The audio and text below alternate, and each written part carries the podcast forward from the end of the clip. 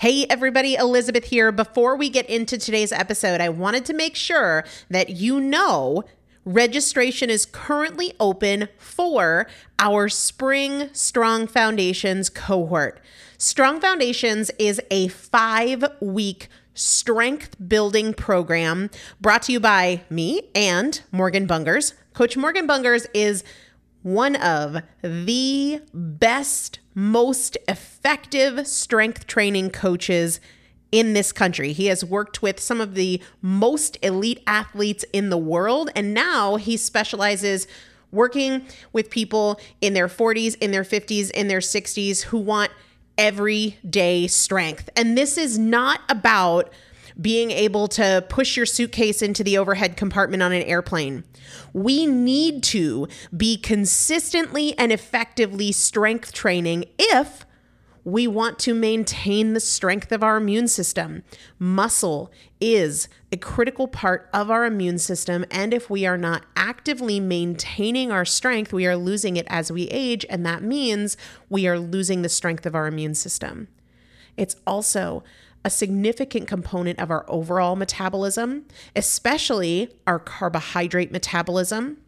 Muscle mass plays a huge role in energy, in mood, mental health, bone health, so many different things. This is just not optional, but a lot of us don't do it because we aren't sure what to do. We aren't sure what not to do. We aren't sure if we're moving well. We don't know how to accommodate for our physical limitations or our current level of fitness. And that is why you need a coach, and you'd be hard pressed to find one better than Morgan Bungers. Now, here's the thing about fitness programs I've experienced this. My mom, who's in her 70s, has experienced this where you buy a fitness program and then you're like, okay, but I, I can't do that workout because I'm not fit enough, or I don't have enough balance, or I don't have that equipment, or that hurts my knees, or it hurts my back. And then you're sort of just left to figure it out yourself, which means we often don't do anything. The great thing about Strong Foundations is that Morgan and I are part of it every single day, and you have an unlimited ability to ask us questions in a group setting or via direct message so that Morgan can help you scale for you, for whatever equipment you have, for the time that you have, for your fitness level, for your body and your physical limitations five weeks. There's two different tiers there's a beginner intermediate tier, there's an intermediate advanced tier. The testimonials that we have received from our previous clients will blow your mind. You can check them out and also register for your spot by going to primalpotential.com forward slash strong foundation. Primalpotential.com forward slash strong foundation. If you are an alum, if you have been through strong foundations before, I've already emailed you a renewal link with a special renewal rate. So please use that. If you don't see that email, let me know. For the rest of you, primalpotential.com forward slash strong foundation. We start on May 13th. So grab your spot now. You will have these workouts for life four workouts a week for five weeks, two different tiers. So you've got 40 workouts total. Plus, there is a five part series on your pelvic floor. That is an incredibly important part of your physical fitness, of your strength, of your core strength, of your overall health, of your ability to maintain functional mobility as you get older. We want you to be a part of this. You will not regret joining the Strong Foundations cohort. It is an incredible community everybody needs to be consistently and effectively strength training. And if you're not, it's probably because you don't know how to make it work for you. And it can be made to work for you, it needs to be made to work for you. Primalpotential.com forward slash strong foundation to register now. Let's get into the episode. Welcome to the Primal Potential Podcast. I am your host, Elizabeth Benton Thompson. If you want to create change in any area of your life, you're in the right place. Together, we'll explore the strategies and tools I've used to lose over 100 pounds, pay off $130,000 in debt, and become a multiple seven figure business owner. I've supported more than 3,000 women to levels of execution and fulfillment they didn't know were possible. Together, we'll break your past patterns and eliminate the appeal of your excuses so you can get consistent, stay consistent, create the results you want, and enjoy the journey. Let's get started. Hello, everybody. Welcome back to the Primal Potential Podcast. I am Elizabeth Benton. Thanks so much for joining me today. This, as I record it, has got to be one of my top five favorite episodes because it is one of my favorite things to talk about. If you like the science, metabolism, biochemistry, you are going to love this, but it's also going to be really heavy on the what do we do about it implementation side of things. We're going to be talking about why blood sugar matters so much. And I'm not talking about diabetes. I'm talking about for all of us, whether you have diabetes or not, but especially I'm talking to people who do not have diabetes. Uh, this is this is a huge thing when it comes to how we feel brain fog, energy, mental clarity, depression, anxiety, our ability to sleep well, um, skin health, fertility, polycystic ovarian syndrome, thyroid health, weight management, whether or not you're carrying extra weight, but also diseases, your risk of cognitive degeneration, your risk of stroke, your risk of cardiovascular disease. And a lot of people are just ignoring it because, well, I'm not diabetic, so I don't have anything to worry about. And that is simply not true. A couple of resources that I really love on the topic of blood sugar and how normal is not the same thing as healthy. And many, many of us have confused normal with common. Like, oh, my blood sugar levels always come back as normal. Normal does not mean healthy. Normal does not mean that you will not ge- develop disease down the road because of your blood sugar levels. But a couple of my favorite resources on this topic one is Chris Kresser, K R E S S E R. And the other one is on Instagram. She goes by at glucose goddess. I really like both of them. One of the things that Chris Kresser uh, kind of aggregated from research is that if you regularly have blood sugar above 140 milligrams per deciliter, and we're going to talk about testing and if I think you need to test and what you can do instead. But if you regularly have blood sugars above 140 milligrams per dec- deciliter, that causes irreversible beta cell loss. And your beta cells produce insulin, so that's a big factor for weight. But it also causes irreversible nerve damage that you might not manifest or recognize until down the road. Cancer rates increase, stroke rate increases dramatically. About 25% for every 18 milligram per deciliter rise in your blood sugar after your meal. 25% for every 18 milligrams per deciliter.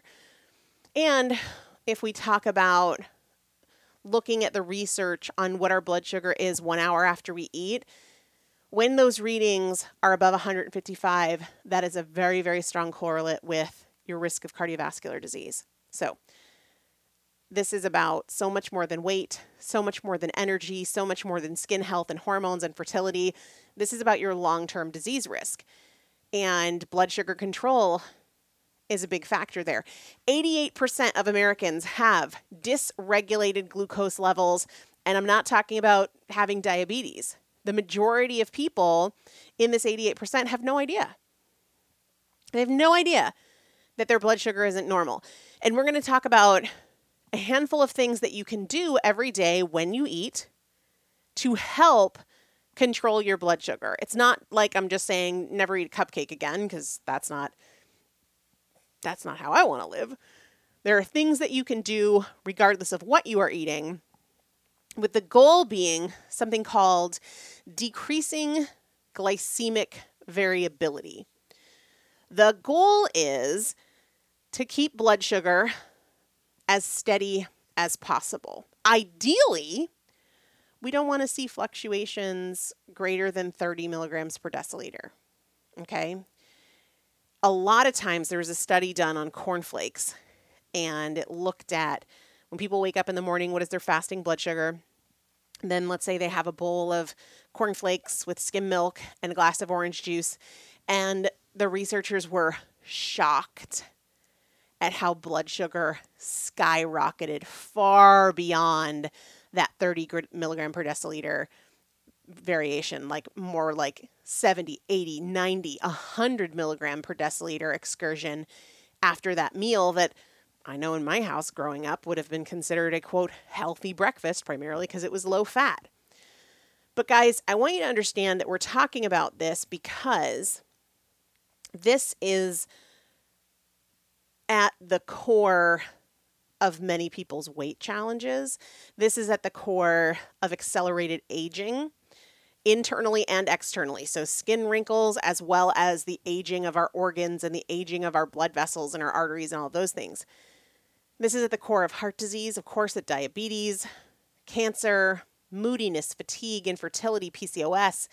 So much. How many cravings you have is tied directly to your glycemic variability, how much your blood sugar is fluctuating.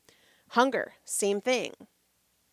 One of the big problems that I think accounts for why so many people don't know they have a problem is because of what mainstream medical advice tells us is normal but normal just refers to most people. And as we know, most people are overweight. Most people have metabolic disorders. So I don't know about you, but normal isn't what I want for my blood work. I want optimal, I want healthy. But if we look at, say, like fasting blood sugar, if you're to wake up in the morning, check your blood sugar, the medical establishments tell us that less than 99 milligrams per deciliter fasting is normal probably is normal, but that is so far from healthy. Ideal, healthy, thriving is actually between 72 and 85. If we go up above 85, we're looking at higher risk of disease, plus things like hunger cravings, weight management challenges, accelerated aging.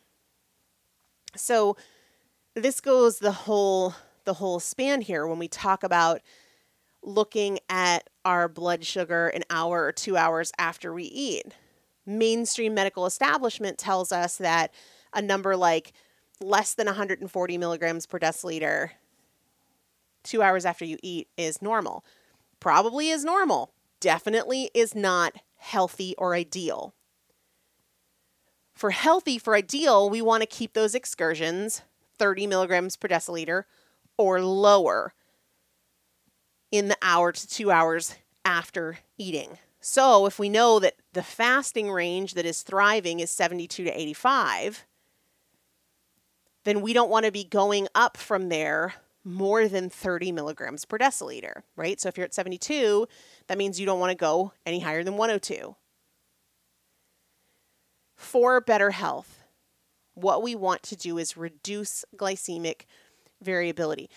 There's a, I mentioned the glucose goddess on Instagram. She wrote a book, and her book is called, let's see what's it called The Glucose Revolution The Life Changing Power of Balancing Your Blood Sugar. She, you know, you guys know I've been talking about blood sugar and insulin and stuff since 2014 when the podcast started. It's a huge passion of mine. And that's where things like the golden rules of carbs and fat loss come from that I talk about super, super early on. I think I most recently outlined it in episode 195 if you want to go back to that. But I talk a lot about what happens internally when we give our bodies too much sugar. She, in her book, gives a really great visual of a guy who runs a, a steam engine, like a locomotive that runs on like a steam engine, so it's run on coal. And she says, Imagine it's your grandfather, and his job is to just keep putting the coal in the fire to keep the steam engine going. Well, when way more coal comes in than is needed, then then your poor grandfather has to work really really hard to shovel faster and to shovel more and to just put more and more and more burden on this steam engine. And that is what is happening when we overconsume sugar. And I'm not talking here about like Twinkies and Twizzlers. I'm talking about everything from pasta to rice to oats to your cereal to the candy bar to the cookie to the sugar in the latte that you have, all of these things, because remember, starch breaks down to sugar. So whether we're talking about starch or we're talking about sugar, the building blocks are all the same, they're glucose.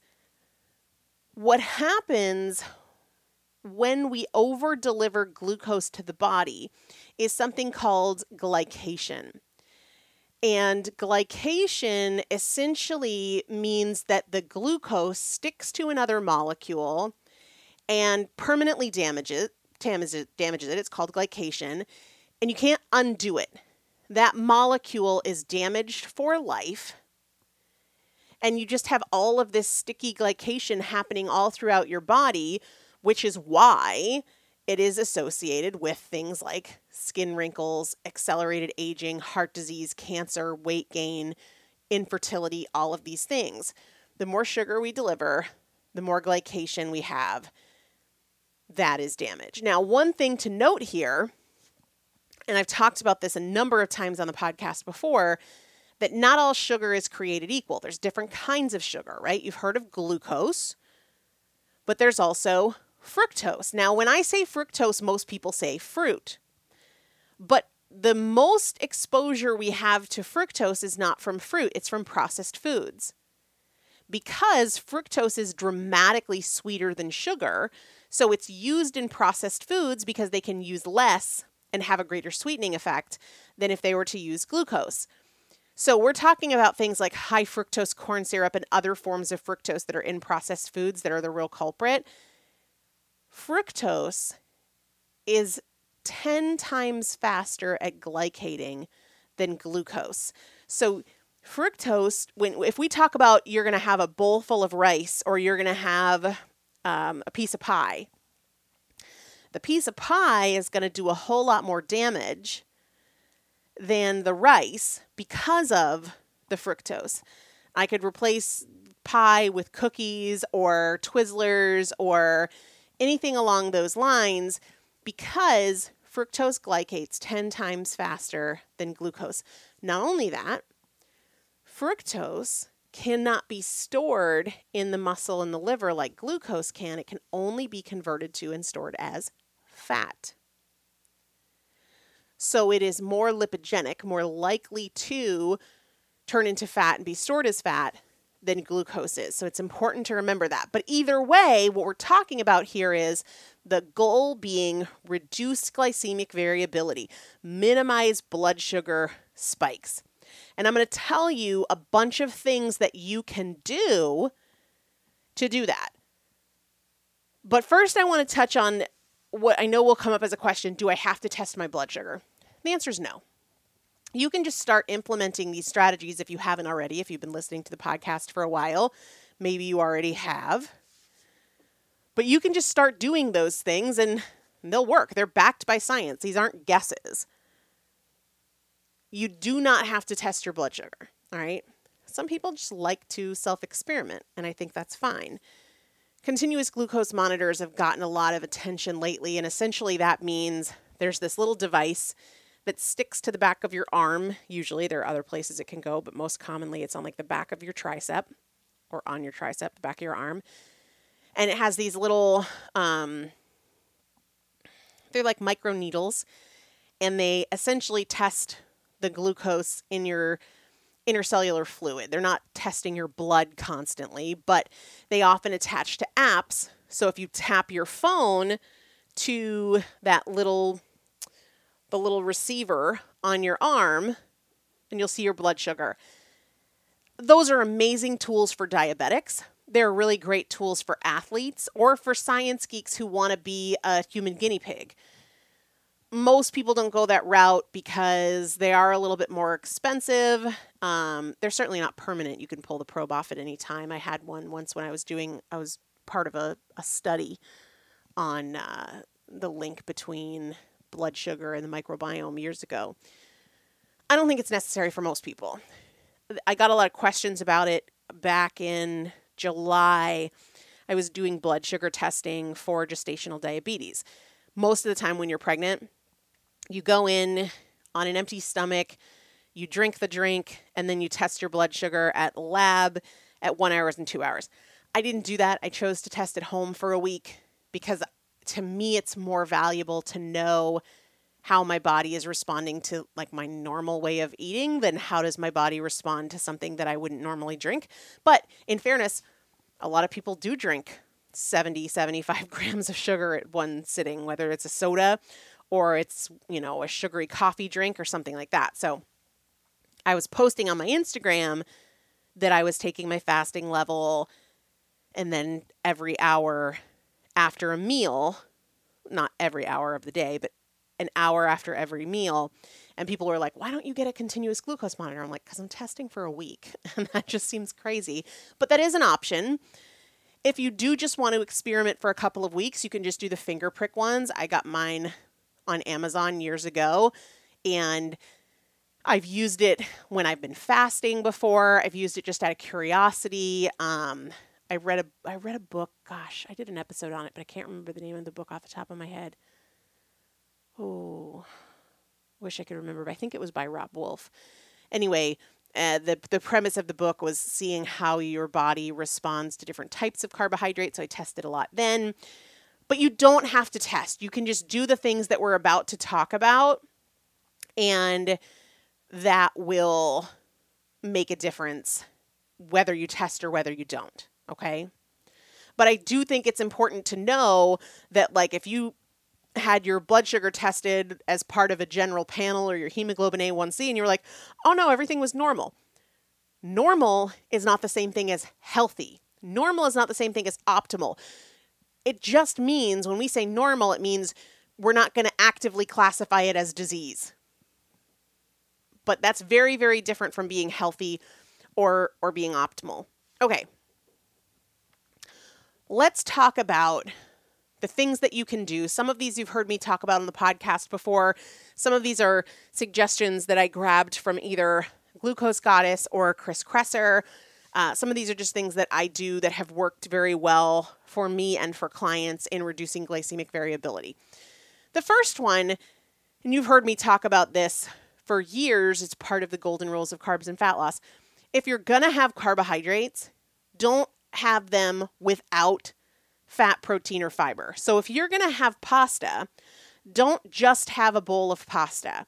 Make sure that you're having a salad. Make sure that you're putting butter on that pasta or cheese or something like that, or you're having chicken in your pasta because all of those things, fat, protein, and fiber, slow down the rate of digestion and therefore reduce the glycemic variability. So if I were to do an experiment where I had just a bowl of pasta or I had a green salad and then pasta with chicken or even pasta with butter, either one, and we looked at my blood sugar response with both, the blood sugar response would be much more dramatic with just the pasta. So do not have your carbs alone. The other night, I we had pizza for dinner. It wasn't what was planned, but we had people over and they had a bunch of kids, and so they guess collectively decided to order pizza. So what I did was prior to having my slice of pizza, I think I had two slices of pizza. Before I had my first bite of pizza, I drank a protein shake because I knew that protein hitting my stomach first would slow down the absorption rate of the carbohydrate and I would not have as significant of a blood sugar spike. So when you have carbs, make sure that you are also including fiber or fat or protein or both. Now, to take that another step, the order of operations in eating matters. So let's say you sit down and you've got your pasta and you've got your salad and your pasta has some chicken in it. Eat the salad first, then eat the chicken, then eat the pasta. Now, maybe you've gone out for pad thai and so it's all mixed together. You don't have to pull it apart, but start with a, a veggie based starter, whether that's a side salad or some steamed veggies, and eat that first. And then if you can also pick out a couple pieces of chicken from your pad thai, eat that chicken first, you're going to be in a better place than if you just wing it. So the order matters, and you want it the order to go like this vegetables, right? Your non starchy vegetables. I'm not talking about your potato, but your your broccoli, your beans, your I mean like green peas, not like pinto beans. Um, cucumber, tomato, mixed greens, that sort of stuff. Veggie first, then protein, then fat, then starch, then sugar. All right. So if you had pasta and then uh, a donut, the pasta, then the donut. But veggie, protein, fat, and then your starch, and then your sugar. Okay. So the order matters. The order matters. Have dessert instead of sugary snacks. So what I mean by this is if you're going to have some M&Ms, it is better for your glycemic variability and therefore your overall health to have the M&Ms at the end of a meal instead of at 2 in the afternoon between lunch and dinner on an empty stomach. All right? Tack on that sweet thing that you want at the end of a meal instead of grabbing that cookie 2 hours after dinner. That's an easy one, guys. If you're going to do the ice cream, have it right after dinner instead of two hours after dinner. It is going to have less glycemic variability that way, and that is what you want. This other one is kind of a more science based one, and that is have your carbs cool instead of hot. So imagine you're making pasta or rice or a baked potato. If you allow it to cool off, and you eat it room temperature or even cool, that is going to digest more slowly than if it's hot because as it cools, the starch changes form a little bit. It actually develops kind of this resistant starch quality to it, and that digests more slowly than if you were to eat it when it's hot, which works really well for me as a mom because I seem to never eat my food when it's warm. Okay, the next one is make sure that your breakfast is free from sugar. And when I say sugar, remember I talked about that cornflakes and orange juice example? That's basically pure sugar because there's very, very little to no fiber there, and the starch breaks down to glucose. Now, comparing that to something like oatmeal, I still wouldn't do oatmeal for breakfast if I had a goal of fat loss or really with a goal of like living a long time. But if you did, it's still better than cornflakes because there's a lot more fiber, and that fiber slows down the digestion rate. But ideally, we're talking about things like have scrambled eggs and bacon, have an omelet, have chia seed pudding, have a protein shake that isn't packed full of sugary stuff. You know, no juices, no dried fruits, stay away from the, the pancakes and the waffles and the donuts and the croissants and the English muffins and the bagels. Have your breakfast be more savory and not sweet. The next thing is, and this kind of ties into something we talked about earlier, is having a veggie appetizer or a salad before your meals. Now, I don't imagine many of you guys are going to be having a cup of steamed broccoli before breakfast, but this is an easy one for lunch or dinner.